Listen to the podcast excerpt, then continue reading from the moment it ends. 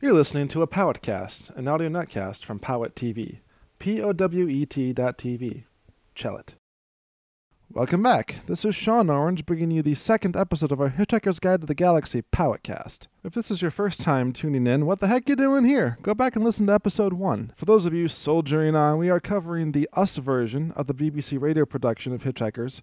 Uh, reviewing for the first fit from the last episode and covering some of the differences between the radio version and the later versions.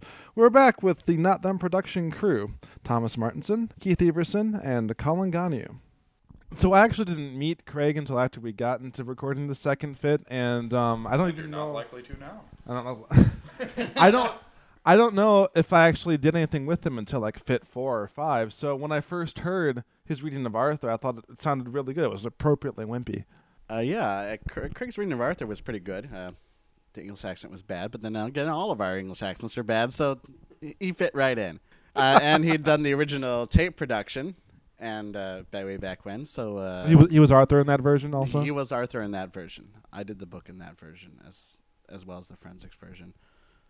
As we mentioned last episode, uh, the BBC radio version was the original, and so there were a lot of changes compared to uh, later versions as well as the book. Um, one of those changes being in the first fit. The scene in which Mr. Prosser is convinced to lay down in front of the bulldozer, um, in the original BBC radio version and in our recording, Arthur convinces Prosser to lay down in front of the bulldozer instead of Ford, as in the book and the TV version. And uh, Douglas Adams made the change because it was a remarkably lucid way for Arthur to think. And, you know, in the rest of the story, he, he spends most of his time being confused and not really knowing what's going on. Uh, another part that some people might have noticed was the inclusion of Lady Cynthia Fitzmelon christening the bulldozer that's supposed to tear down Arthur's home. Um, and actually, you guys have a pretty interesting story about that. first of all, when we were when Tom was writing the script, um, as he said, he had a copy of the radio scripts. We actually scanned that into Keith's computer and used a text recognition program to convert it to a Word document. And the text recognition program, well, wasn't that good. And uh, the name of Lady Cynthia Fitzmelton became Cynthia Fitzmelon in at least one case, and when there was a T in her name, we thought it was a typo. So when we did our recording, it's Lady, Lady Cynthia Fitzmelon, but later we discovered in the book that it's um, Fitzmelton. And in the books later on, it was cut. Her role was reduced. She doesn't have any lines. She was cut just because uh, she, you know, you can establish that through simple narration in a book. But in a radio show, you actually have to, you know, have someone say it.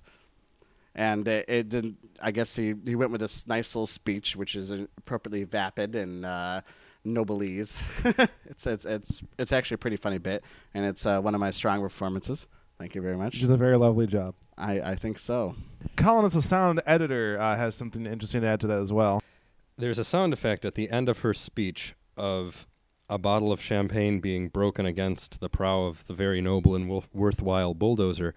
And uh, we searched all over the internet for a good bottle breaking sound effect and couldn't really find anything we liked. So we found something we didn't like very much, and I argued, we actually argued at great length about using that sound effect. And my point was that, you know, the listener is is told by Lady Cynthia Fitzmelton that she's going to break the bottle against the bulldozer, and then they're going to hear the sound effect, so they're already expecting it. It doesn't matter that it's a crappy sound effect; no one's going to notice. So we used the crappy sound effect, and everybody notices. Oh well. All right, and Fit the Second, this is the first uh, episode with Zaphod, which means it's the first one that I'm in. Why the decision to use two actors? Douglas Adams did little notes about the, the individual radio plays, and one of his original intentions was he wanted the second head of Zaphod to also have a different voice. He thought that voice would be French. Now I didn't go in the French direction. Besides, I didn't really know anyone knew that much French, so besides me, and I didn't want to do it.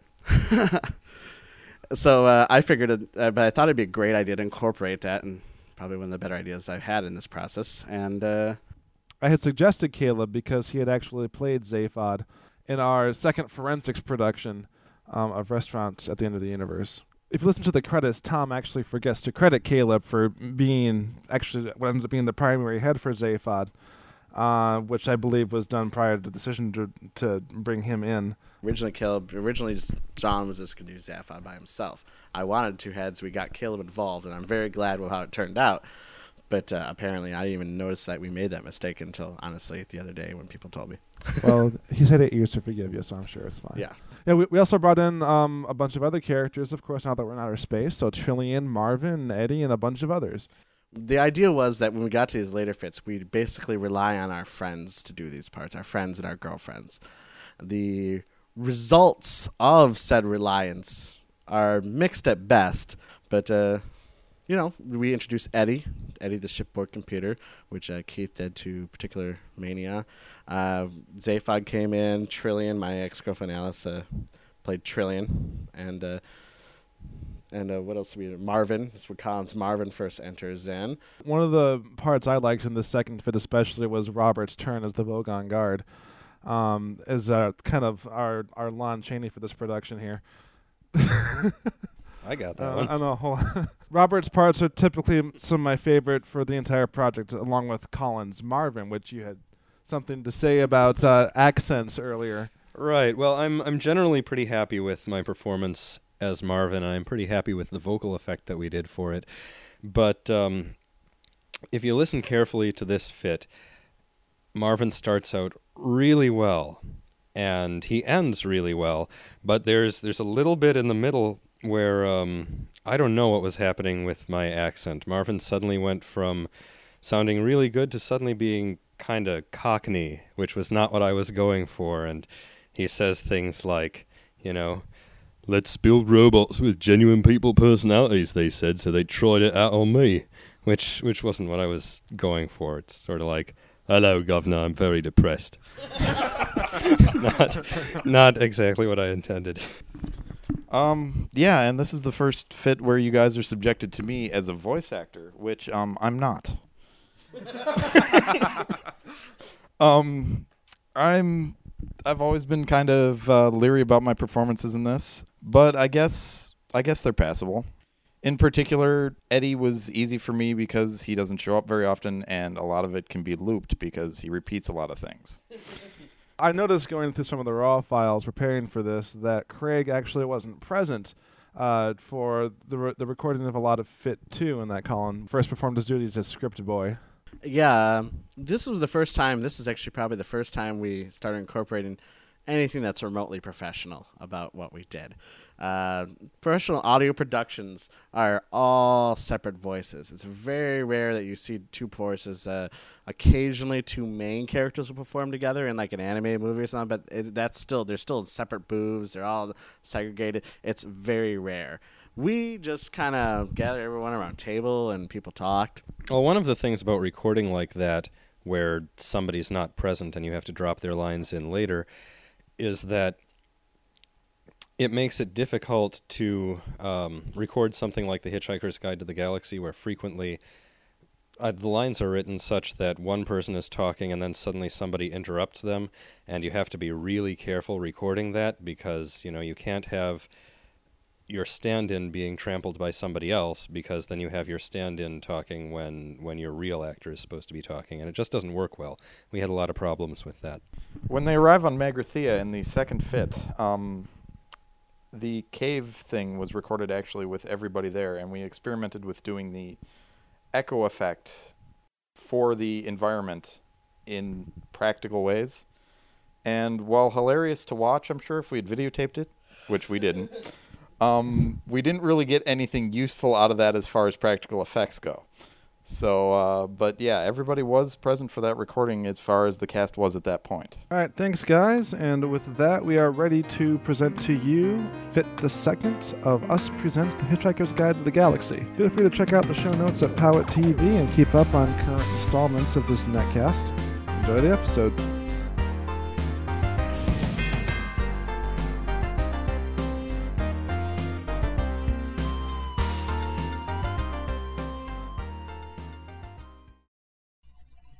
Us presents The Hitchhiker's Guide to the Galaxy by Douglas Adams. Fit the Second. After being saved from certain death during the destruction of the planet Earth, Arthur Dent is now forced to choose between certain death in the vacuum of space, or finding something pleasant to say about Vogon poetry.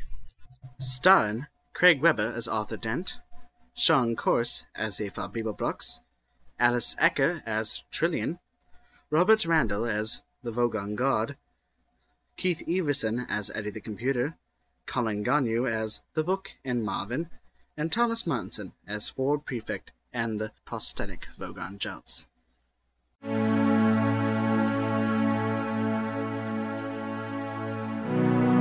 Far out in the uncharted backwaters of the unfashionable end of the western spiral arm of the galaxy lies a small, unregarded yellow sun.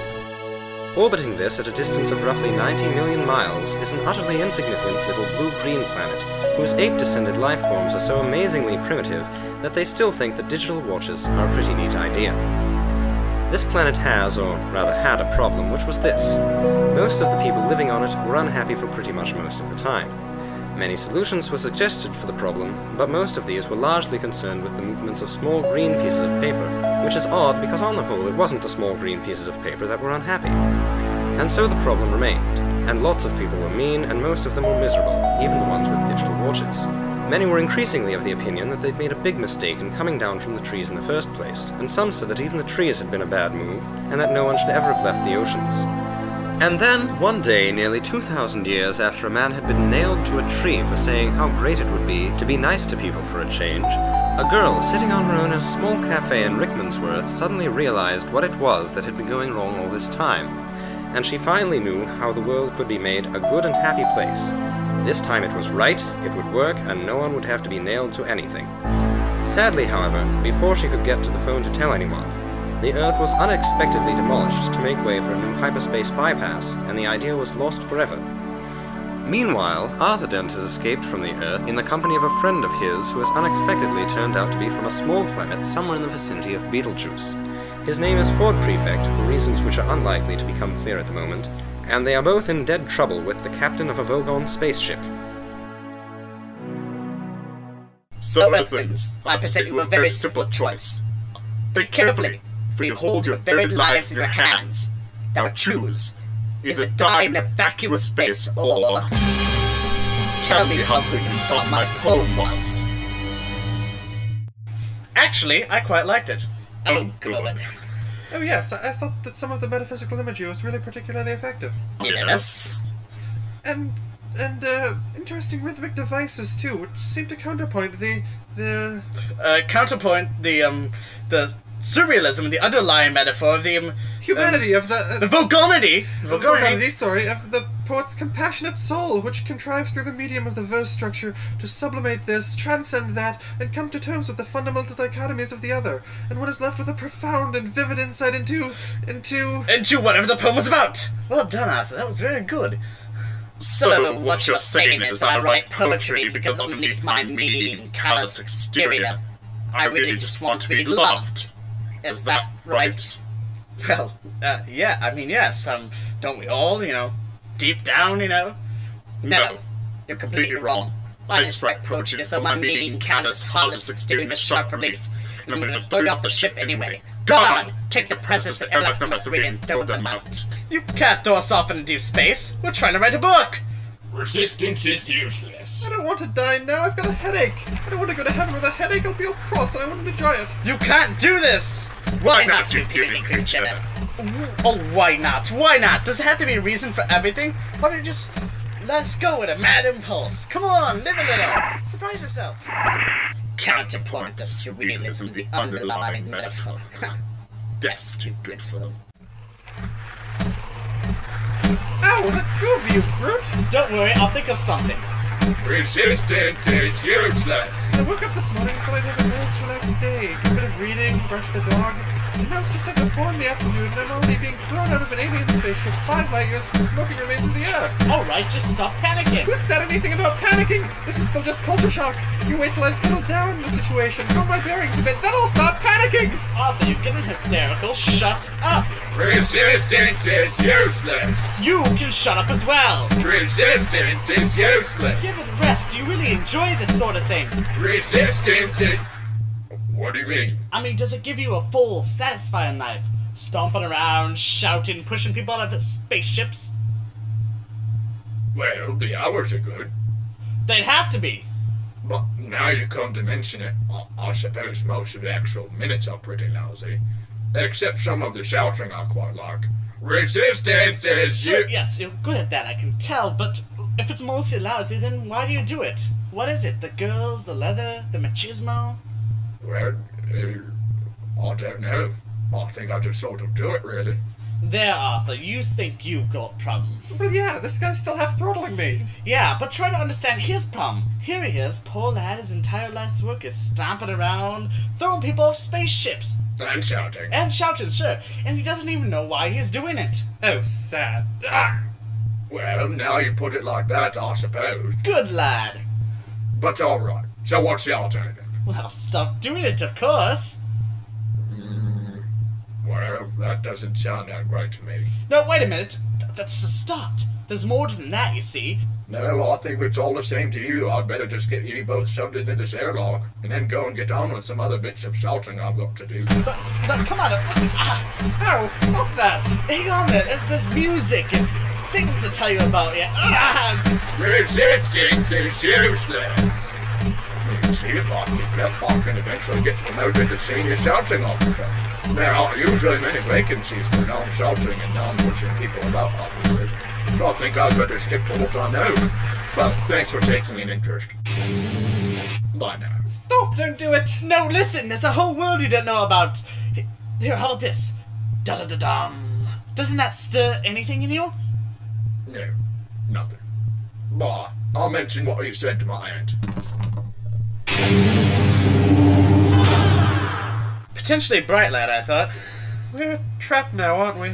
Uh, yes, we're trapped. Well, didn't you think of anything? I thought you were going to think of something. Oh, yes, but unfortunately, it rather involved us being on the other side of the airtight hatchway they just sealed behind us.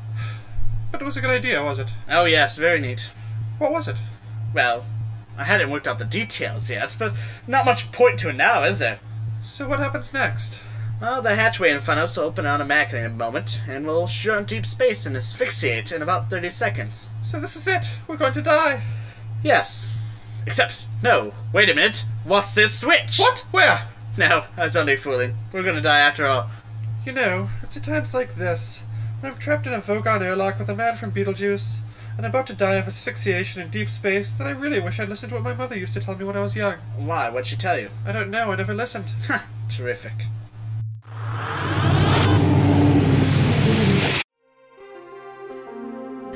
The Hitchhiker's Guide to the Galaxy is a truly remarkable book.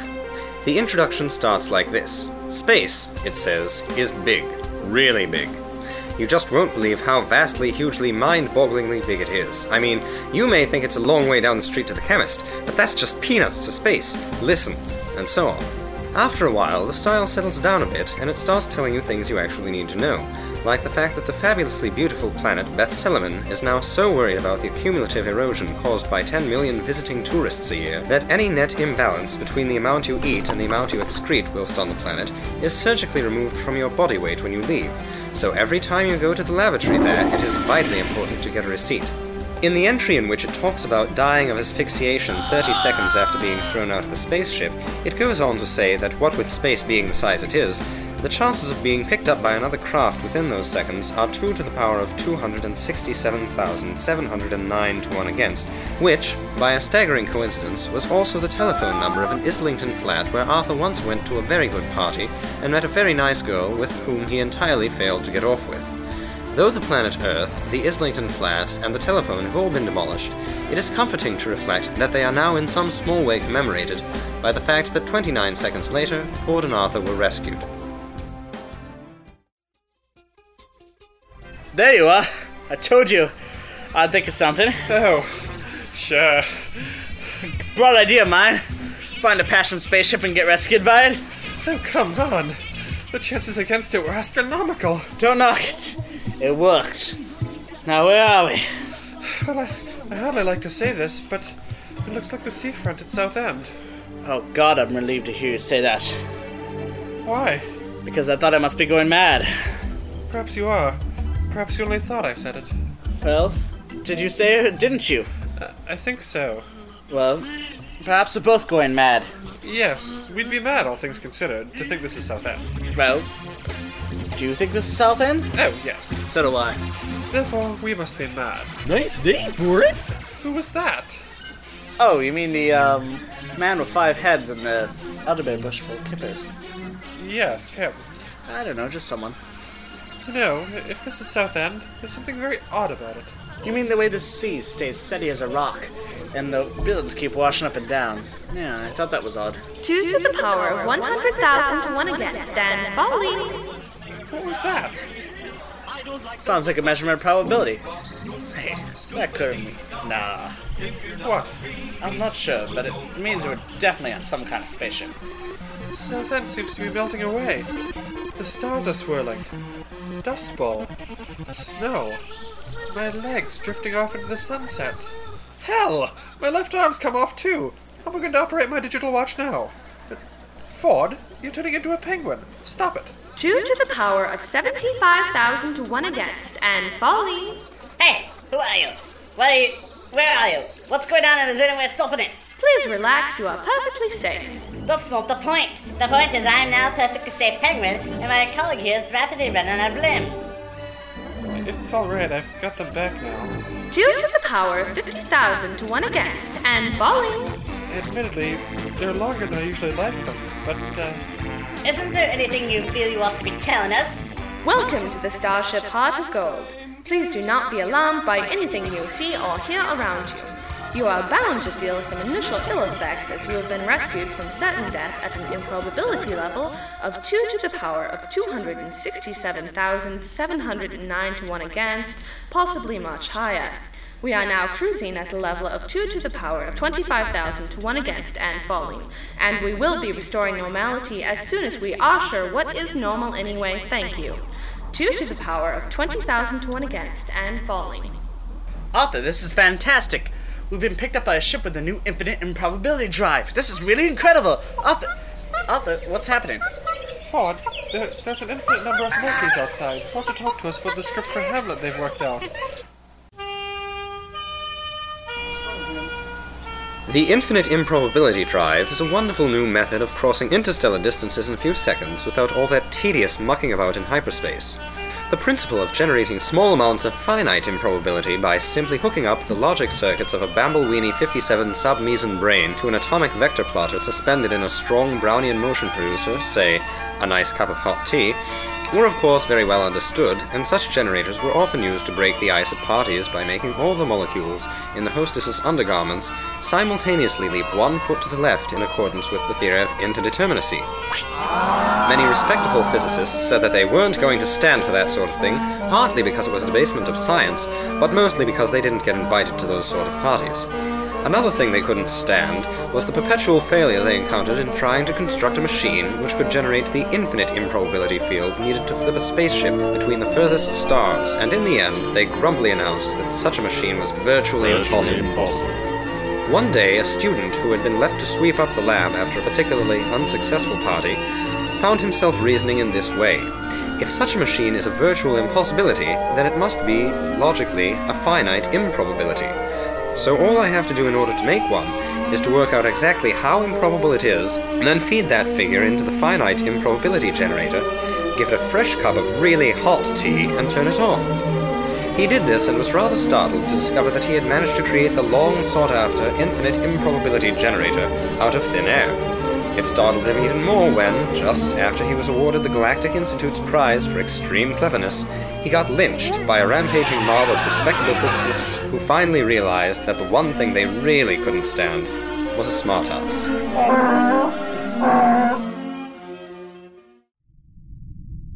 5 to 1 against and falling. 4 to 1 against and falling. 3 to 1. 2. 1. Probability factor of 1 to 1. We have normality. I repeat, we have normality. Anything you still can't cope with is therefore your own problem. Please relax, you'll be sent for soon. Uh, who are they, Trillian? Just a couple of guys we picked up in open space. Sector ZZ9, plural Z Alpha. Yeah, well, that's a very sweet thought, Trillian, but do you really think it's wise under the circumstances? I mean, here we are on the run and everything. We've got the police of half the galaxy after us, and we stop to pick up hitchhikers. Okay, so 10 out of 10 for style, but minus several million for good thinking, eh? Oh, Zaphod, they were floating unprotected in open space. You didn't want them to die, did you? Uh, well, not as such. No, but. Anyway, I didn't pick them up. The ship did all by itself, What? whilst we were in improbability drive. That's incredible. No, just very, very improbable. Look, don't worry about the aliens. They're just a couple of guys, I expect. I'll send the robot down to check them out. Hey, Marvin. I think you ought to know that I'm feeling very depressed. Oh, oh God. Well, here's something to occupy you and keep your mind off things. It won't work, you know. I have an exceptionally large mind. Marvin, All right, what is it you want me to do? Go down to number two entry bay and bring the two aliens up here under surveillance. Just that. Yes. I won't enjoy it. She's not asking you to enjoy it. Just do it, will you? All right, I'll do it. Oh, good. Great. Smashing. yeah, Fantastic. super. Swank. I'm not getting you down, am I? No, no, Marvin. That's just fine, really. I wouldn't like to think I was getting you down. No, don't worry about that. You just act as comes naturally and everything will be fine. You're sure you don't mind? No. No, it's all just a part of life. Life. don't talk to me about life. I don't think I can stand that robot much longer, Zaphod. The Encyclopedia Galactica defines a robot as a mechanical apparatus designed to do the work of a man. The marketing division of the Sirius Cybernetics Corporation defines a robot as your plastic pal who's fun to be with.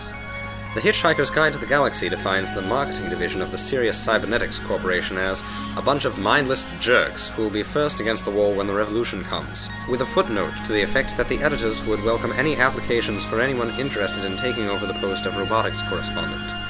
Curiously enough, an edition of the Encyclopedia Galactica that fell through a time warp from a thousand years in the future defined the marketing division of the Sirius Cybernetics Corporation as a bunch of mindless jerks who were first up against the wall when the revolution came. I think this ship is brand new, Arthur. How can you tell? Have you got some exotic devices for measuring the age of the metal?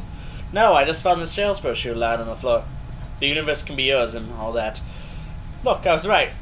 Sensational new breakthrough in improbability physics. As the ship drive reaches infinite improbability, it passes through every conceivable point in every conceivable universe almost simultaneously. You select your own re-entry point. Be the envy of every major governments. This is big league stuff.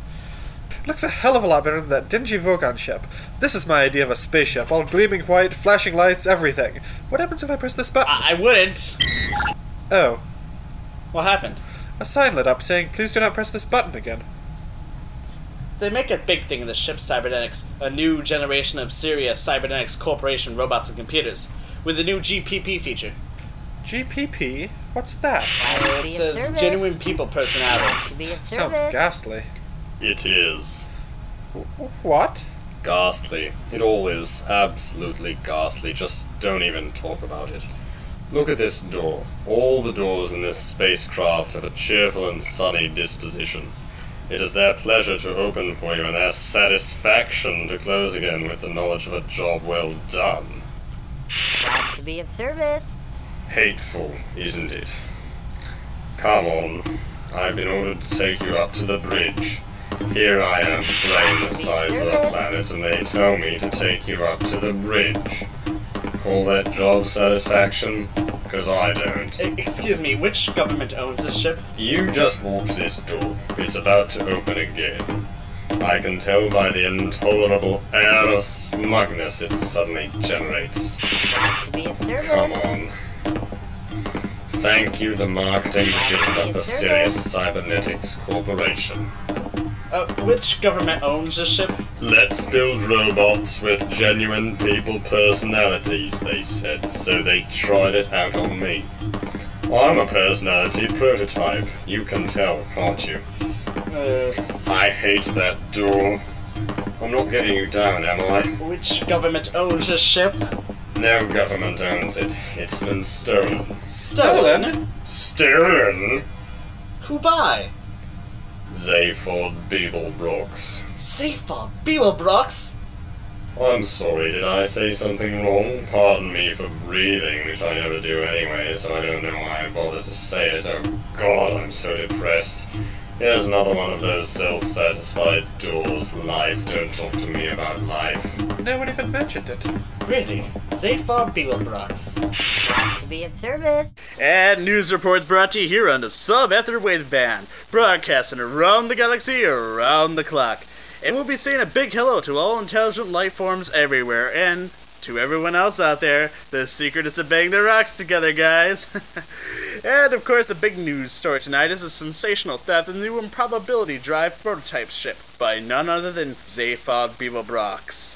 And the question everyone asking is, has the Big Z finally flipped? Beeblebrox, the man who invented the Pan Galactic Gargle Blaster, ex-confidence trickster and part-time galactic president, once described by Eccentrica Gallumbits as the best bang since the big one, and recently voted the worst dressed sentient being in the universe for the seventh time running. Has he got an answer this time? We asked his private brain care specialist, Gag Halfrunt. Well, look, Zaphod's just this guy, you know. What did you turn it off for, Julian? Zaphod, I've just thought of something. Yeah? We picked those couple of guys up in Sector. Zaphod, please take your hand off me. Oh. And the other one. Kiss. Mm. Thank you. And the other one. Uh, I grew that one specially for you, Trillian, you know that? Took me six months, but it was worth every minute. We picked them up in Sector ZZ9, plural Z Alpha. Does that mean anything to you? On the whole, No. It's where you originally picked me up. Let me show it to you on the screen. Right there. Hey, right! I don't believe it. How the hell did we come to be there? Improbability Drive. We pass through every point in the universe, you know that. Yes, but picking them up there was just too strange a coincidence. I want to work this out. Computer? Hi there! Oh, God. I want you to know that whatever your problem, I am ready to help you solve it. Uh, look, I think I'll just use a piece of paper. Sure thing, I understand. If you ever need. Shut up! Piece of- Okay, okay. Trillian, listen. The ship picked them up all by itself, right? Right. So that already gives us a high improbability factor. It picked them up in that particular space sector, which gives us another high improbability factor. Plus, they were not wearing spacesuits, so we picked them up during a crucial 30 second period. I've got a note of that factor here. Put it all together, we have a total improbability of. Well, that's pretty vast, but it's not infinite. At what point did we actually pick them up? At infinite improbability level. Which leaves us a very large improbability gap still to be filled. Look, they're on their way up here now, aren't they? With that bloody robot. Uh, can we just pick them up on any monitor cameras? I should think so. And then, of course, I've got this terrible pain in all the diodes down my left side. Is that so? Oh, yes. I mean, I've asked for them to be replaced, but no one ever listens. Oh, God? I can don't imagine. believe it. Well, well, well. Zaphod Beeblebrox. I don't believe it! This is just too amazing. Look, Trillian, I'll handle this. Is anything wrong? I think I'll just wait in the cabin. I'll be back in a minute. Oh, this is going to be great. I'm going to be so unbelievably cool about it, it would flummox a vegan snow lizard. This is terrific! Real cool. Seven million points out of ten for style. Well, you enjoy yourself, Zaphod. I don't see what's so great myself. I'll go listen for the police on the sub-ether wave band. Glad to be of service. Which is the most nonchalant charity biscuit I've been working at. Okay. Glad to be of service. I suppose you'll want to see the aliens now. Do you want me to sit in a corner and rust, or should I just fall apart where I'm standing? Uh, show them in, please, Marvin. Ford, hi. How are you? Glad you could drop in. Zaphod, great to see you. You're looking well. The extra arm suits you. Nice ship you've stolen. You mean you know this guy?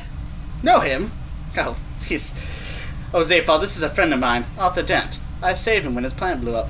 Oh, sure. Hi, Arthur. Glad you could make it. And Arthur, this is my. We've met. What? Oh, uh, have we? Hey. What do you mean you've met? This is Zaphod Beeblebrox from Betelgeuse 5, not bloody Martin Smith from Croydon. I don't care. We've met, haven't we, Zaphod? Or should I say Phil? What? You'll have to remind me. I have a terrible memory for species. Hey, Ford. It was at a party. I rather doubt it. Cool it, will you, Arthur? A party six months ago on Earth, England, London, Uh, uh, Islington. Oh, uh, that party. Right. Zaphod, you don't mean to say you've been on that miserable little plant as well, do you? No, of course not. Well, I may have dropped in briefly on my way somewhere. What is all this, Arthur? At this party, there was a girl. I had my eye on her for weeks. Beautiful, charming, devastatingly intelligent, everything I'd been saving myself up for. And just when I'd finally managed to get her to myself for a few tender moments, this friend of yours barges up and says, Hey, doll, is this guy boring you? Come and talk to me. I'm from a different planet. I never saw her again. Zaphod. Well, yes. He only had the two arms and the one head, and he called himself Phil, but. But you must admit that he did actually turn out to be from a different planet, Arthur. Good God, it's her! Tricia McMillan, what are you doing here? Same as you, Arthur. I hitched a ride. After all, with a degree in maths and another in astrophysics, it was either that or back to the dole queue on Monday. Sorry I missed that Wednesday lunch date, but I was in a black hole all morning. Oh god. Ford, this is Trillian. Hi. Trillian, this is my semi cousin Ford, who shares three of the same mothers as me. Hi. Trillian, is this sort of thing going to happen every time we use the infinite improbability drive? Very probably, I'm afraid. Zaphod Beeblebrox, this is a very large drink.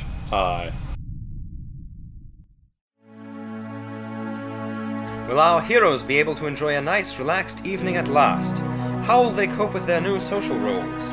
Will they survive the deadly missile attack which is launched on them three minutes into the next episode?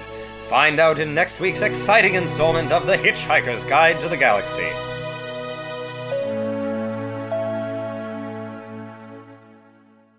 And that program will be repeated through a time warp on BBC Home Service in 1951. Hi there, this is Eddie, your shipboard computer, and I just wanted to mention here that we are now moving into orbit around the legendary planet of Magrathea. Sorry to interrupt your social evening. Have a good time. He's from space. Is that so?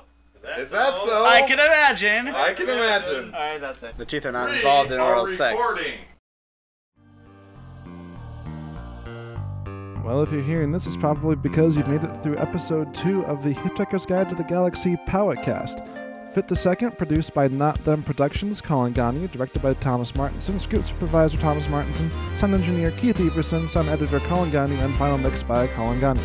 This episode produced for Powet TV by Sean Orange, bandwidth and production assistance provided by BatsOrange.com. Join us next week where Keith, Colin, and Tom are going to talk about Fit the Third. What can I say? They just love talking about their work. Resistance and shit. Yes, you're good at that, I can tell. Thanks for listening. Until next time.